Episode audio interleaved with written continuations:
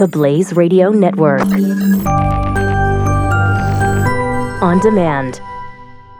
two thousand seventeen is going to be a volatile economic year. We may see politicians throughout the world attempting to control central bank policies. Several renowned financial analysts have warned that political interference in central bank policies may mean our economic misses of inflation and growth targets. Gold is an international currency that can't be issued or controlled by governments. If you don't have the only hard currency that has outlasted every politician and every failed idea of governments for centuries, you need to speak to Goldline right now and learn how easy it is to add gold to your portfolio or I R A. Now is the time to diversify your financial portfolio by adding gold. Call one eight hundred nine one three gold. Buying real gold is easy and fast at Goldline. And you're going to be happy that you finally made the call. one eight hundred nine one three four six five three. Goldline also offers price protection against short-term market fluctuations on qualifying purchases, so buy with confidence. Read Goldline's important risk information and find out if buying gold is right for you. Call Goldline one eight hundred nine one three four six five three.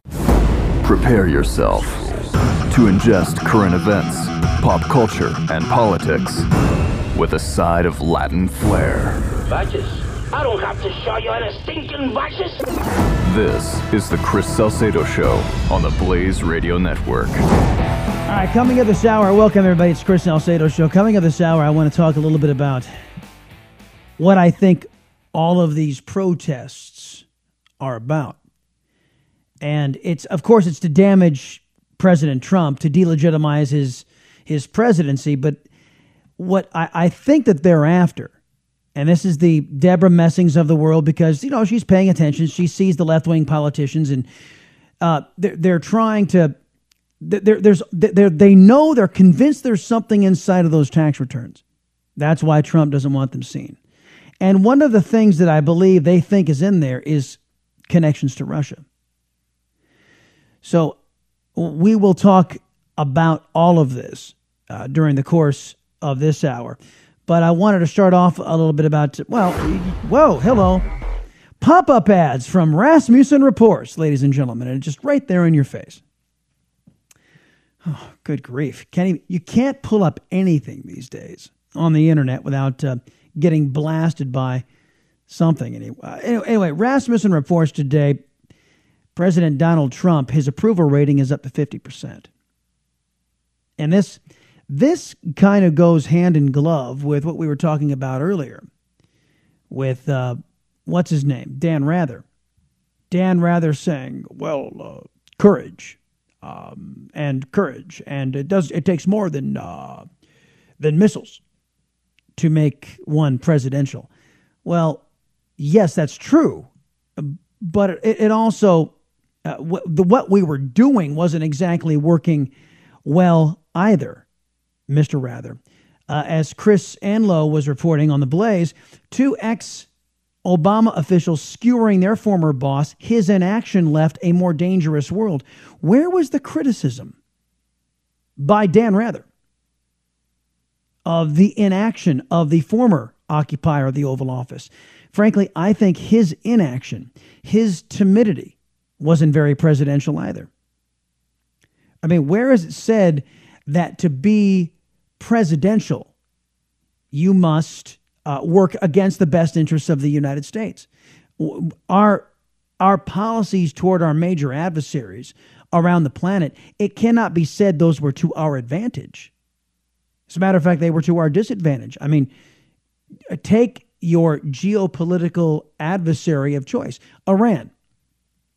President Obama bent this country over to accommodate the number one state sponsor of terror with billions of taxpayer dollars and also paving the way for a nuclear weapon for the number one state sponsor of terror within a decade. That was not to America's advantage. Thus, I would say to Dan Rather, that's not at all presidential. What about with China?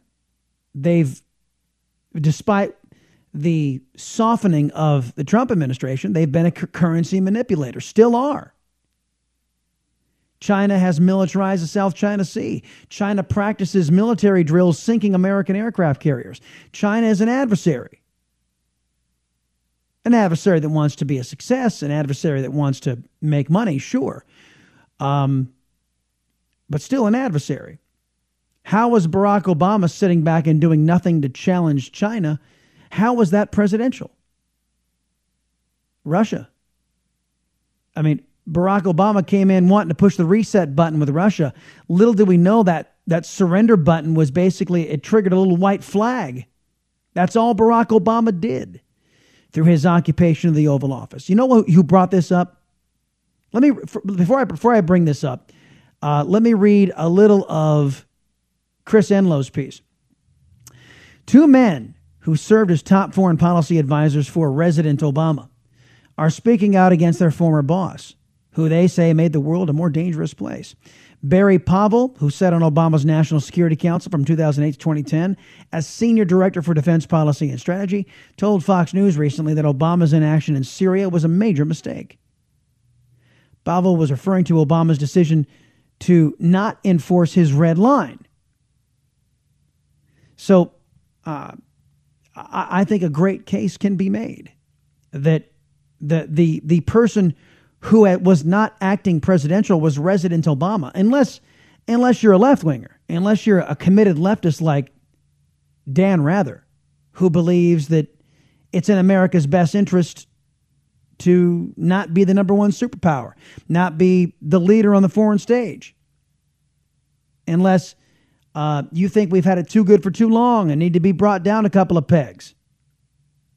Unless you look at economic concerns as a zero-sum game, like many leftists like Dan Rather do. There is a piece, I'm going to read, the before I read the title, I'm going to read the substance of it.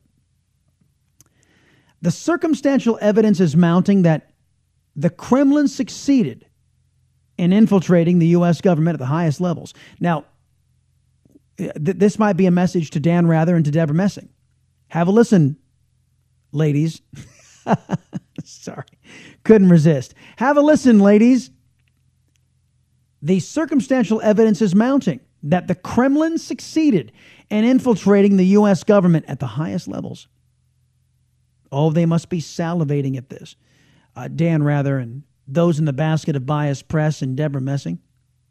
How else do you explain a newly elected president looking the other way after an act of Russian aggression, agreeing to a farcical one-sided nuclear deal, mercilessly mocking the idea that Russia represents our foremost geopolitical foe, accommodating the illicit nuclear ambitions of a Russian ally, welcoming a Russian foothold in the Middle East, refusing to provide arms to a sovereign country invaded by Russia, diminishing our defenses, and pursuing a Moscow-friendly policy of hostility to fossil fuels. Now, on that last point, what, what could the author of this piece mean? A Moscow-friendly hostility to fossil fuels. Well, it would seem this president uh, wanted to uh, make oil rare, thus driving up the costs of oil. Now, that didn't succeed because of a lot of domestic oil producers on private land that didn't have a say from what, or didn't have a uh, concern about what government said about it. But there were attempts made. But if you're to listen to all of this, you, you all might be thinking, well, hey, the case is made. This president who did all of those things must be a stooge for Vladimir Putin. I mean, why else would an idiot make these kinds of moves? Now, before Debra Messing and Dan Rather get too hot and bothered about this, none of this was Donald Trump. This was all resident Obama. Resident Obama did these things to the point to where he mocked. And we, I gotta, I've got to give a hat tip to, to Rich Lowry, who wrote this. I'm reading it from the New York Post, but it was it was uh, syndicated many places. Turns out Obama was the real Russian stooge. And he was. Can any of you think of a time when President Obama, during his occupation of the Oval Office, stood up to oppose Vladimir Putin? Think about it. we've been saying these things, well, since this whole Russian narrative was being crafted. But we have to give a hat tip and a thank you to Rich Lowry for actually writing it down and actually putting putting it in, in somewhat of a, uh, uh, not a chronology, but somewhat of a laundry list, and then just masking who was doing it in the opening stanzas of his piece. It, it reminds me, if you were to hit the road and say, hey, and let's talk about the president. Okay, go go to Berkeley. By the way, did you guys see the uh, the the violence out there over Easter weekend? A bunch of Trump supporters got out there, were beaten up by a bunch of uh, Debra Messing uh, leftists, Dan Rather leftists. Anyhow, um, imagine going on the streets and and putting all of these things, not just basically saying, can you believe what this president did? And you go down the whole list and they go, yeah, yeah, hate Trump, hate Trump, yeah. And then you spring it on him. Oh, by the way, this wasn't Trump. President Obama did all this. And they go, what? What? I mean, Debra Messing would probably go, what? Come on. Hell, Dan Rather, who's supposed to be a, a news guy, would go, come on. When, when did all this stuff happen? It it shows you, folks, all of this criticism of the president, at least this particular line of criticism, the Russia thing and, and the taxes, this, this is all partisan garbage. It's all partisan garbage being echoed by a, a, a press that is, well, it's not a press. They're not journalists. They're actually sycophants and left-wing bias sycophants. And they're all too willing to advance these narratives so they can have a political victory. And that's all. And you know what? They're really doing a disservice, and this is probably the silver lining to it. They're doing a disservice to the Democrats because the Democrats are out there thinking, hey, we didn't do anything wrong. You know, we weren't rejected. It was just, uh, you know, it was just the Russians. Yeah, I don't think so. Uh, telephone numbers, triple eight nine hundred thirty-three ninety-three, triple eight nine hundred thirty-three ninety-three. Back in a minute, the Chris Salcedo Show. Right here on The Blaze.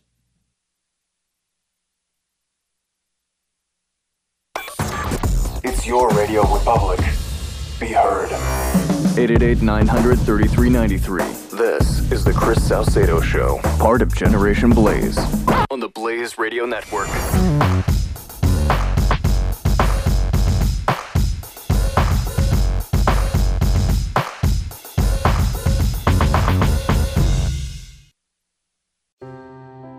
Are you worried about your mom or dad living alone in their house?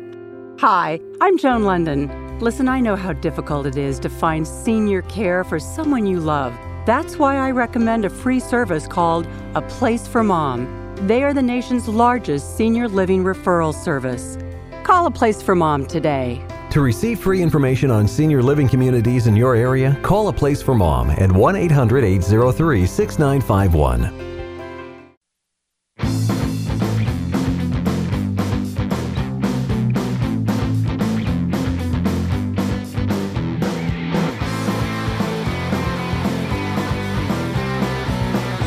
This is The Chris Salcedo Show, only on the Blaze Radio Network.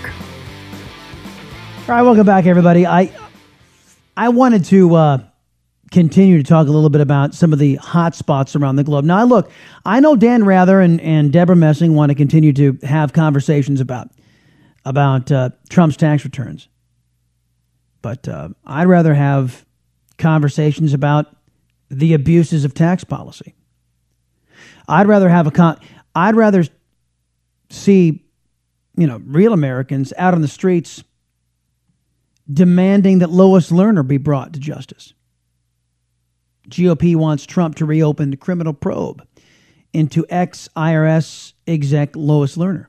This this arrogant liberal never received justice for doing what she did and never saw fit to apologize to her fellow Americans for her abuse. Two top Republicans asked the Justice Department last Wednesday to take a look at the evidence against former I R S senior executive Lois Lerner to see whether charges should still be brought against her for targeting Tea Party groups and losing key evidence in the case. Losing, quote unquote, losing key evidence.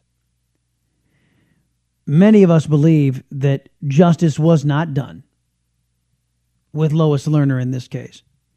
That the review by the Obama administration, as is most of what happened during the Obama administration, was a lie. Another in a long series of lies. And now that we have someone actually committed to the rule of law, someone actually committed to making sure that being a left-winger doesn't insulate you from having to obey the law, that she gets her just desserts. Miz Lerner was cleared after, an in, I'm going to make air quotes with my fingers, folks, an investigation by the Obama administration, but Representatives Kevin Brady of Texas and Peter Roskam, respectively the chairman of Ways and Means and the panels on tax policy subcommittee, they said there are plenty of questions with how, how, how that probe was run and said that a new look at the Trump administration's Justice Department is warranted. Taxpayers deserve to know that the D O J's previous evaluation was not tainted by politics. Well, we all know it was. We all know it was. Everything in the Obama administration was political. Right down to national security, it was all political. So you've got that. And remember I told you uh, uh, earlier about this Rasmussen uh, presidential daily tracking poll. Trump's at fifty percent after, after taking decisive action and, and reminding uh, citizens. I took a call earlier today from folks who say, you know what, I I feel safer than I have in years. I don't feel that my, I feel my government's protecting me again.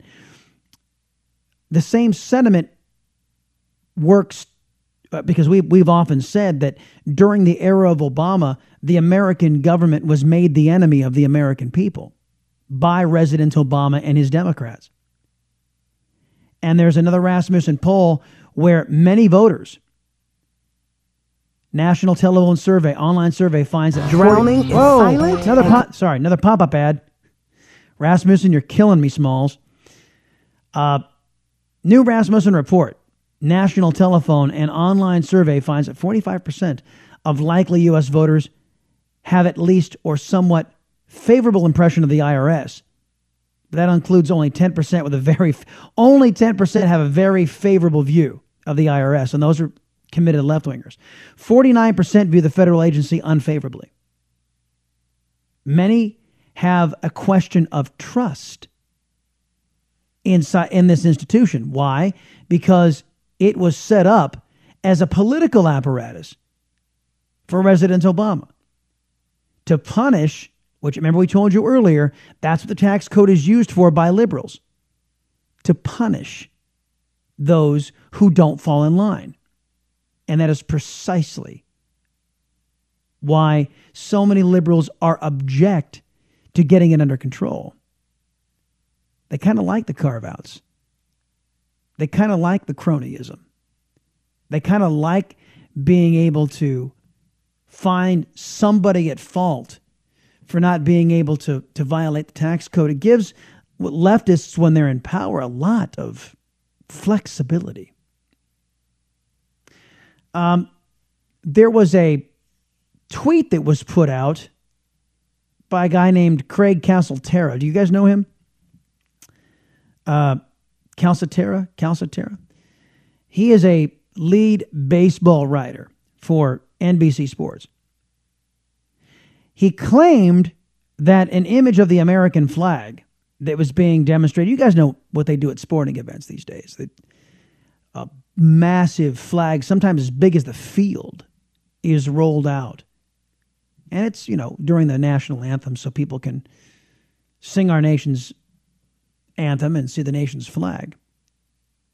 Well, this sports writer, of course, over at N B C, said, you know, let me find the exact tweet. Will you keep politics out of sports, please? We like sports to be politics-free. The tweet, the tweet read. Well, since when?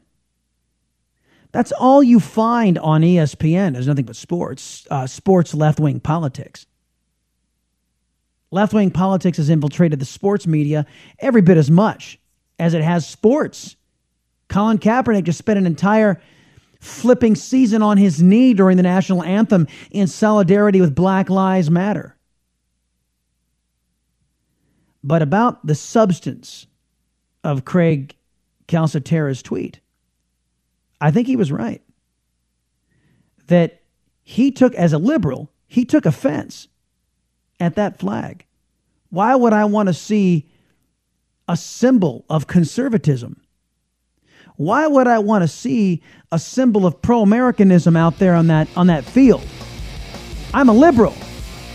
I don't want your politics in my face and my sporting event. I don't want to be reminded of you conservatives. I don't want to be reminded of you pro-American douchebags, says Mister Calcaterra. I'll um I got more to add to this and my own personal experience and news with this coming up next. eight eight eight, nine hundred, thirty-three ninety-three. The Chris Salcedo Show. On the Blaze Radio Network.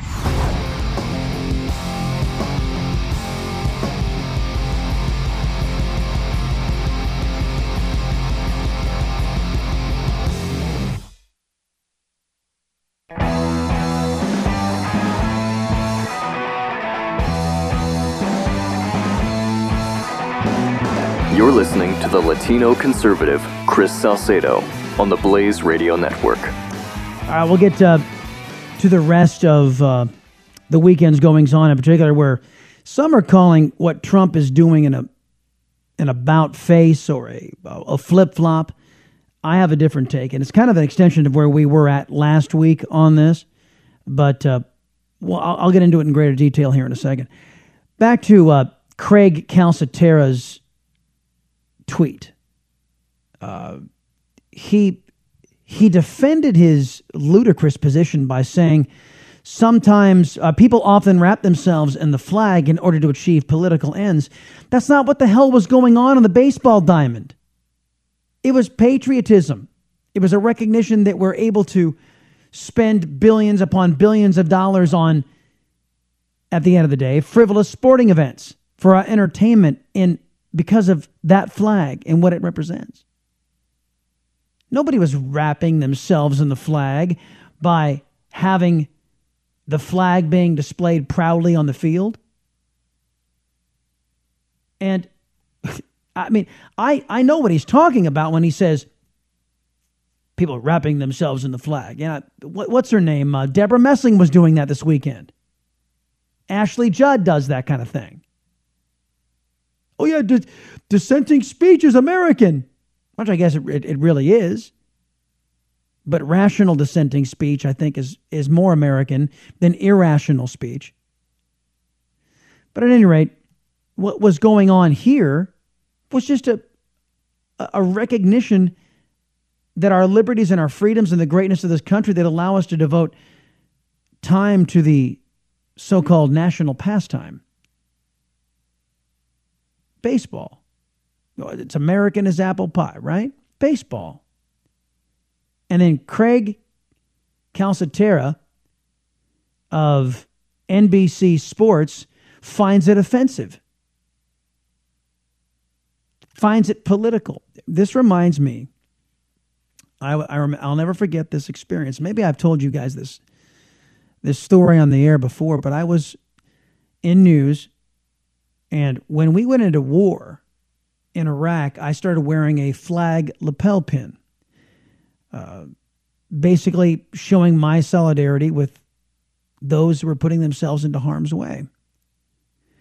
And I had it on for years before I got to a new station, and the assistant news director came up to me and said, "Hey, I notice you're wearing a flag pin." I said, "Yeah." "Well, aren't you afraid somebody's going to think you're a Republican?" That was the question. I'll never forget it. And that's what that's what Calcaterra is admitting here, is that the flag, there's only one political party that reveres the flag.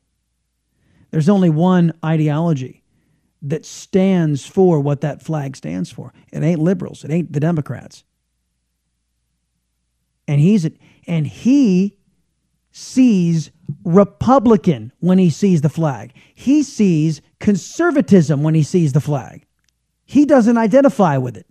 He doesn't identify with all this liberty and freedom stuff because he's a liberal. Just like a lot of the other folks who walk around the hallways of N B C News. Liberals, they find the flag offensive because of what it stands for. A bunch of people who want to be left alone, a government of, by, and for the people. A people that, be, that who believe they should tell the government what to do, not the other way around. And Craig here of N B C Sports finds it offensive. The whole notion, everything behind it, he sees it as offensive. Don't make my sporting events political. Get the American flag out of here. I, I say we get guys like you out of here, Craig. You know, I, I you, you you don't you find the American flag so offensive? Great, babe. Go go live in Cuba. They got baseball there. Go live in China. They got they got baseball in China. Is that allowed? I don't think so. They got they have some sports, and go go do that in China. See how that goes for you. So anyhow, um, I thought that was quite telling. And again, I had a personal experience with leftists who think just like this. They think just like it. That, um, and you know what? I tend to agree. I agree. That flag is conservative. That flag is has more in in common with the stated positions of Republicans than of any Democrat, than of any certainly of any liberal. Chief among the flag is being pro-American. And of course, Mister Uh, Craig Calcaterra's ilk can't can't get behind that, can they? No, they can't. Fox News uh, Sunday was asking uh, Michael Needham from Heritage Action about Trump and his alleged about-face on Russia and China. And, of course, it would help if I actually turned up the volume on this so you could actually hear it, because it sounded pretty good to me. Michael, what do you make of this dramatic shift this week away from Putin and towards Chinese President Xi? I thought the most interesting contrast was between Russian Foreign Minister Sergei Lavrov and actually Rex Tillerson, uh, who was over in Russia. He was cool, he was calm, he was firm. And I think the Trump administration is developing a very uh, clear-eyed view of what the Russians are. They're a, a strategic adversary of the United States. Vladimir Putin is a former K G B thug who's trying to relive those glory days. And because Russia hasn't fully integrated into the global marketplace, it is very much a zero-sum relationship between the United States and Russia. That's different from China. There are opportunities with China for us to form a strategic partnership. We shouldn't mistake that without also recognizing that China is also a competitor. Um, and as we look at China, we look at things they can do with us in North Korea. Uh, we don't have to be enemies with China, but we also can't be friends as long as they continue to steal our intellectual property, as long as they continue to take ad- uh, advantage of our trade agreements and express uh, real military aggression in the South China Sea. And I don't, I don't think that this is necessarily, um, uh, this isn't necessarily a bad thing. Now, I, I like many conservatives and others who are leery of the communists over in China, what they're doing in the South China Sea, what they're doing with our, as Mister Needham pointed out, with our intellectual property. Uh, we can't call them friends, but they're a heck of a lot more of a strategic partner than Russia is. Russia has undertaken the stance of actively undermining and uh, acting to the, well, against the best interests of the United States. They they are they are actively seeking to harm the United States. So, and, and remember where we were. It was just the opposite during the campaign. You had Donald Trump out there saying, you know, it'd be great. It'd be great to get along with Russia. Wouldn't it be great to get along with Russia? Wouldn't it be great? Well, yeah, of course it would be. That was his stance there. And with China, it was, well, these communists are manipulating their currency, which they are. Their currency manipulator, despite Trump softening on this. They still are. And the reason why he's softening is because he needs them to get to work on North Korea. They may do so with a, an American aircraft carrier group sitting in their backyard. They may. We'll see. Uh, their militariza- militarization of the South China Sea. That can't be allowed to stand. I don't care how much goodwill with Beijing uh, Mister Trump wants to foster. The militarization of the Woody Islands cannot be allowed. We cannot allow that to stand. It pro- uh, judging the current political climate, it just may, but I, in my view, no. That's also on the table as far as uh, bargaining with the United States. But Trump, when, once he got in, realizing and, and getting getting privy to a lot of the stuff that Obama was seeing and not acting on. I, before I leave that point, consider this. Donald Trump got in, started getting these intelligence briefings, started to understand the nature of what Russia has been doing and what China has been doing, and said, well, you know, see, we have a, a greater political chance with China. He has made this calculation, rather than Russia, because Russia just seems hell-bent on harming the United States. So Obama had this same information and chose not to act. He chose not to act. Of course, that was his, that was the hallmark of his entire occupation of the Oval Office. Olaf and wrong Obama, never acting. Never act in America's best interests. That was against his credo. That was against his mantra. That was against his his leanings, his ideological leanings. He, Mister Obama was inherently anti-American. And he proved it over and over and over again throughout his years of occupation of the Oval Office. So at any rate, I, I think I, I find it, I don't find it concerning at all that Donald Trump has said, well, you know what? I've got new information, and I'm going to act accordingly. I've got new uh, a new perspective, because no occupant in the Oval Office walks in there and says, oh, yeah, this is exactly the way I thought it was going to be. No, just just the opposite.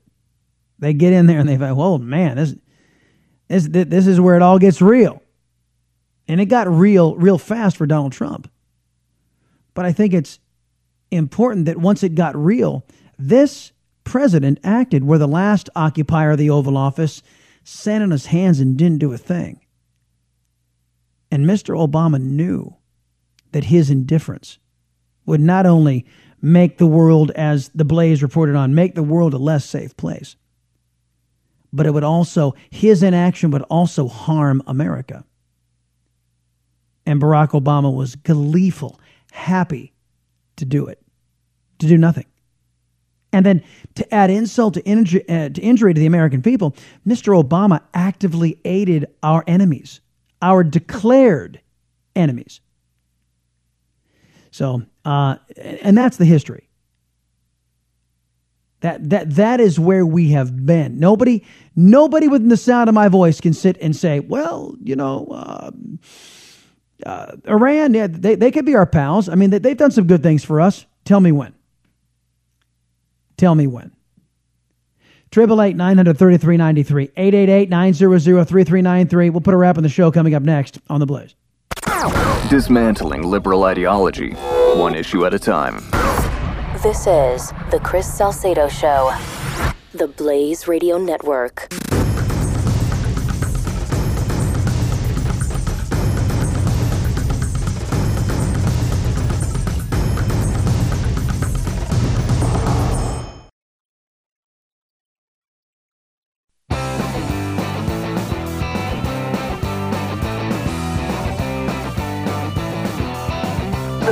Salcedo Show. Conservative talk radio with spice. Chris, uh, celebrations marking the anniversary of the birth date of the founder of this country ended with a dud this weekend. Sunday morning, North Korea time, a missile blew up at launching. This according to U S and South Korean authorities. That's Fox News reporting on, uh, well, it was the celebration for most of us of the Prince of Peace. Uh, but over in North Korea, they celebrate, oh, by the way, the, the triumph over death of the Prince of Peace. Uh, the resurrection of Jesus Christ for most of the, the most of Christendom. And then over in North Korea, though, it was a celebration of the uh, uh, Kim Jong-un's ascension to the leadership and uh, his oppression and dictatorship of the North Korean people. They were celebrating this garbage with a whole bunch of what some speculate were uh, things that looked kind of scary, but really were not, uh, didn't have much technical capability, but there's enough prowess there being exhibited by the North Koreans that has the attention of of Donald Trump and his administration. Again, I pivot back that President Obama had this same intel. President Obama knew how close Pyongyang was to an I C B M capable of hitting the United States, and he did nothing, waiting for the grown-ups to get into office. So here, speaking of people who are not grown up, uh, Kim Jong-un fires off, uh, who, who uh, John McCain calls the crazy fat kid, fires off a missile, and it fizzles, but they still learn. With every, with every test that fails, they learn an awful lot. Some speculated it was, it was hacked. Now, just a couple hours prior to that, we watched dozens of missiles on parade here in Pyongyang, including a medium-range solid-fuel missile, which could have been the type used in that launch on the east coast of the country. Anybody else find it odd that Western journalists were invited over to Pyongyang and to witness to witness all of these goings on? I can't recall Western journalists being invited in during the entire Obama administration. But they wanted to have these Western journalists there in case Donald Trump got a little itchy on the on the trigger finger, and they wanted to to give a show of force and let the Western world know what they were up against. If successful, it would have threatened the U S ally Japan, as well as some thirty-five thousand U S service members there. Now, there is some speculation that the missile was a victim of a U S cyber attack. It has been done in the past, but there are also failures. Now, the regime of Kim Jong-un has still had no comment regarding the launch or the failure. One official here admitted to me a short while ago, however, these kinds of mistakes can happen. And often do in a communist country. All right, well, just just keep an eye on what Donald Trump does, folks. I, I know enough to know that Kim Jong-un is very concerned. It's the first time he's had to deal with a grown-up in Washington, D C, leading the White House. So dictators tend to get edgy when that kind of thing happens. Remember, everybody, society's worth isn't measured by how much power is seized by an out-of-control government, but rather how much power is reserved for we the people. Have a great day, folks. The Chris Salcedo Show, part of Generation Blaze, only on the Blaze Radio Network.